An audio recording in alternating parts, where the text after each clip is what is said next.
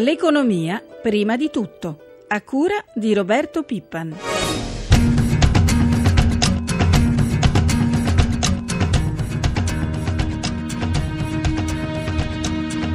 Il problema che abbiamo evidenziato molto bene e in maniera ripetitiva in questi anni è quello dell'incremento del costo del lavoro e a questo problema non ci è mai stata data nessuna risposta, da parte di nessuno. Quindi quello di cui noi vorremmo ragionare è uno, vogliamo restare in Italia, non abbiamo nessuna intenzione di andare via, abbiamo tantissimi investimenti fatti nel passato, però vogliamo essere sicuri che quello che facciamo abbia una base competitiva. Buongiorno da Luca Patrignani. L'avvertenza Electrolux in primo piano. Nella nostra copertina di oggi avete ascoltato la voce dell'amministratore delegato di Electrolux Italia, Ernesto Ferrario, eh, che ha intervenuto ieri durante un'audizione in Senato proprio sulla crisi degli impianti italiani della multinazionale degli, elettro- degli elettrodomestici. Lo ricorderete, il caso è scoppiato dopo che l'azienda ha chiesto un pesante taglio delle retribuzioni dei dipendenti italiani come condizione imprescindibile per continuare a produrre in tre delle quattro fabbriche presenti nel nostro paese, mentre sembrava ormai segnato il destino dell'ultimo di questi quattro impianti, quello friulano di Porcia. Ieri il numero uno di Electrolux ha precisato alcuni punti. Ha detto non abbiamo mai proposto un taglio del 40% degli stipendi come inizialmente trapelato ma complessivamente si parla di circa il 10%. Poi ha aggiunto non vogliamo lasciare l'Italia, l'abbiamo sentito, e infine ha detto non chiuderemo Porcia, o almeno non l'abbiamo già deciso, aspettiamo su questo le proposte di sindacati e governo perché resta molta incertezza, quello stabilimento è in perdita. Queste parole del manager aprono davvero una nuova fase in questa trattativa? Lo chiediamo al nostro primo ospite, il segretario generale della FIOM CGL, Maurizio Landini. Buongiorno e bentornato. Allora si apre una nuova fase, è un passo indietro da parte dell'azienda svedese, come leggete queste novità? Ma, eh, sembra che non modifichino sostanzialmente il quadro, perché va bene dire che la Electrolux può rimanere in Italia, se però la condizione è quella di abbassare i salari delle persone che lavorano in Italia, questo spazio non c'è. I salari dei lavoratori sono già fin troppo bassi, sono stati falcidiati in questi anni e se si vuole fare una discussione sulle scelte di politica industriale, su quali possono essere una serie di provvedimenti che riducono il costo del lavoro senza ridurre il salario dei lavoratori, questa deve essere una discussione in cui ci deve essere un intervento del governo e una scelta esplicita da parte di Electrolux che tolga dal tavolo il problema di ridurre il salario e i diritti delle persone che lavorano perché ciò non è praticabile. Ecco, l'azienda in qualche modo ha lanciato la palla di nuovo nel vostro campo perché ha detto uh, aspettiamo anche le proposte del governo e dei sindacati in vista del tavolo del 17 febbraio. Cosa siete disponibili ad offrire voi come sindacati per risolvere questa situazione? Eh, noi chiediamo una cosa molto precisa, e cioè che venga utilizzato il contratto di solidarietà, che vuol dire ridurre gli orari di lavoro e eh, utilizzare gli sgravi contributivi che lì sono previsti, che debbono essere rifinanziati. Si può arrivare a una riduzione del 40-50% del costo del lavoro non facendo pagare i contributi all'impresa, rifinanziando una legge che dal 2005 c'è ma che poi non è stata mai finanziata. Questo può essere un contributo vero che riduce il costo del lavoro senza ridurre i salari e su questa base chiedere all'azienda di mantenere le produzioni, di fare gli investimenti, di non chiudere nessuno stabilimento. Chiaro. Il leader della CISL, le chiedo, il leader della CISL Bonanni ha detto applichiamo anche all'Electrolux il metodo Fiat, un contratto più moderno, con più produttività, non un taglio dei salari. Però è proprio il modello Marchionne che voi avete combattuto con forza in Fiat. Non, eh, sono ricette che sarebbe bene che venissero tolte, anche perché non mi pare che noi siamo di fronte agli investimenti della Fiat nel nostro paese, anzi se sentiamo Termini Merese lo stanno chiudendo, l'Irisbus pure, la integrazione, quindi quel modello non ha proprio prodotto il mantenimento delle produzioni nel nostro paese e non è quella certamente la strada da seguire, meglio che Bonanni anziché continuare a seguire cose inutili, pensi seriamente a come difendere i diritti e le tutele delle persone che lavorano. Segretario, prima di salutarla le faccio un'ultima domanda su un altro tema. Ci sono delle indiscrezioni oggi sui giornali sullo scontro, diciamo così, al vertice nella CGL fra lei, fra la FIOM e Susanna Camusso sul nodo dell'accordo della rappresentanza. C'è chi scrive che Camusso sarebbe pronta a denunciare la FIOM agli organismi di garanzia della CGL, eh, mentre voi sareste pronti anche a impugnare questo accordo in tribunale. Ci conferma o smentisce queste indiscrezioni? Io non ne so assolutamente nulla, imparo da, da voi quello che mi state dicendo, non so di cosa state parlando. Per quello che mi riguarda noi abbiamo chiesto una cosa molto precisa e quello di chiedere che i lavoratori possano votare e decidere sugli accordi che li riguardano. E trovo, troverei singolare se è una richiesta di democrazia minima che fosse una risposta della CGL della natura che dice lei, la troverei un fatto gravissimo, ma quello che mi interessa in questi giorni è quello di risolvere i problemi dei lavoratori dell'Electrolux e i problemi dei lavoratori Chiaro. della Fiat, di quelli che hanno bisogno di avere un lavoro e penso di concentrarmi su questi temi. Grazie a Maurizio Landini, segretario generale della Fiamma, per essere stato con noi. Buona giornata. Grazie. Alle 7.45 minuti e 58 secondi parliamo di Alitalia. Si fa serrata la trattativa tra l'azienda e i sindacati sul piano di tagli. 1900 esuberi che la compagnia ritiene inevitabili per rimettere un po' in sesto la situazione dei conti in vista del matrimonio con gli arabi di Etihad. Ricordiamo l'azienda ha confermato che non ci saranno licenziamenti, verranno gestiti questi esuberi con contratti di solidarietà e cassa integrazione a rotazione. Ieri in serata il nuovo round di confronto tra aziende e sindacati che si è chiuso con una nota di ottimismo espressa dall'amministratore direttore delegato di Alitalia del Torchio, che ha detto c'è la disponibilità di tutti ad arrivare a una soluzione rapidamente. La trattativa riparte già oggi pomeriggio, potrebbe andare avanti ad oltranza, possibile un'intesa entro venerdì. CGL, Cisle Will, pur prudenti, aprono una soluzione, mentre le sigle dei piloti sembrano molto più critiche e minacciano uno sciopero. Intanto prosegue anche l'altra partita parallela, quella con la compagnia araba Etihad, che potrebbe entro un mese acquisire una quota di maggioranza nella nostra compagnia di bandiera, salvandola dal crack.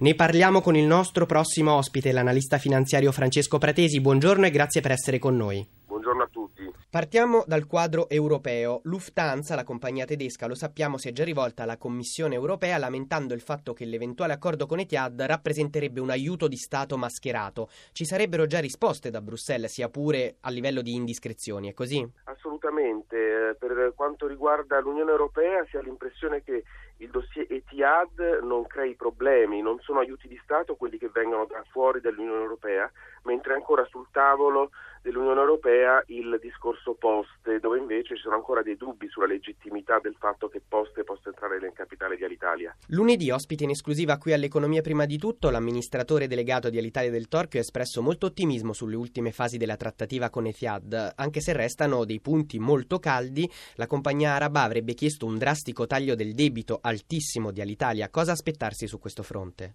Sì, allora la premessa interessante su questo punto è che se avessimo venduto eh, ai francesi nel 2008 non ci avremmo avuto questo problema del debito. Consideriamo che il fatto di aver ceduto eh, all'Italia agli italiani ha portato a 5 miliardi di perdite a carico della collettività dal 2008 a oggi, mentre se avessimo ceduto tra virgolette la patata bollente ai francesi nel 2008 non solo non avremmo avuto questo problema di debito, ma avremmo 2 miliardi di cassa in più perché questa era la cifra che eh, i francesi erano disposti a investire su Alitalia. Per quanto riguarda l'attuale problema, se io credo che se si dovesse riuscire a tagliare 1900 posti e in più col contributo degli arabi eh, il problema attuale del debito all'Italia eh, effettivamente, come diceva il Torchio, sarebbe per lo più risolto perché non è, un, non è un debito gigantesco di per sé, ma alto rispetto alla crisi del settore e alla crisi del vettore all'Italia. Ci sono infine indiscrezioni, voci di mercato che riguardano anche ADR, Aeroporti di Roma e Tiad. Gli arabi sarebbero interessati ad acquisire una quota anche di Fiumicino, è così?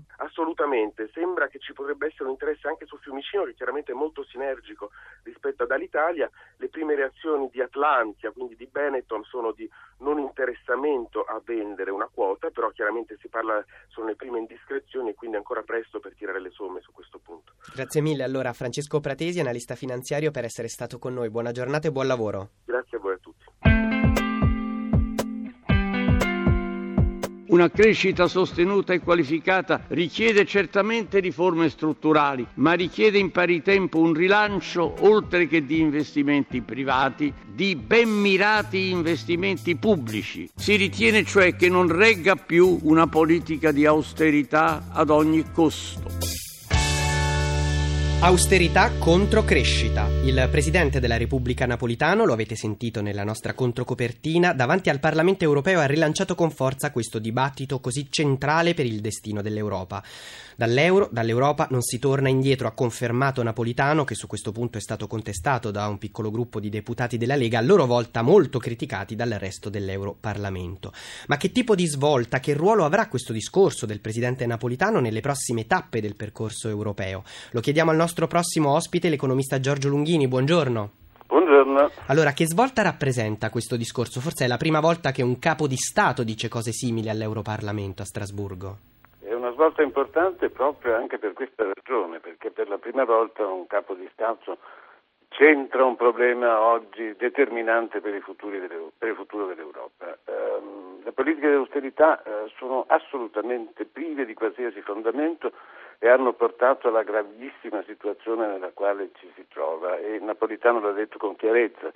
Si è instaurato un circolo vizioso tra politiche restrittive nel campo della finanza pubblica e arretramento delle economie europee, con rischi se non di deflazione, di sostanziale stagnazione. Ora, da questa situazione alla quale ci ha portato la politica di austerità non si esce ovviamente proseguendo in questa politica, ma è indispensabile che l'Unione Europea si dia una strategia di politica economica che comprenda anche, qui c'è stato molto coraggio da parte di Napolitano, Napolitano di investimenti pubblici. In tempi di prevalente liberismo evocare lo spettro keynesiano della spesa pubblica significa essere molto coraggiosi e credo che il Presidente Napolitano abbia fatto bene ad essere coraggioso mentre è lamentevole. Eh, sono lamentevoli le polemiche che vi sono state mosse. Ma l'Europa farà qualche passo avanti sul patto di stabilità da rivedere e per l'Italia, per esempio, nel concederci la famosa clausola di flessibilità per qualche margine in più per gli investimenti?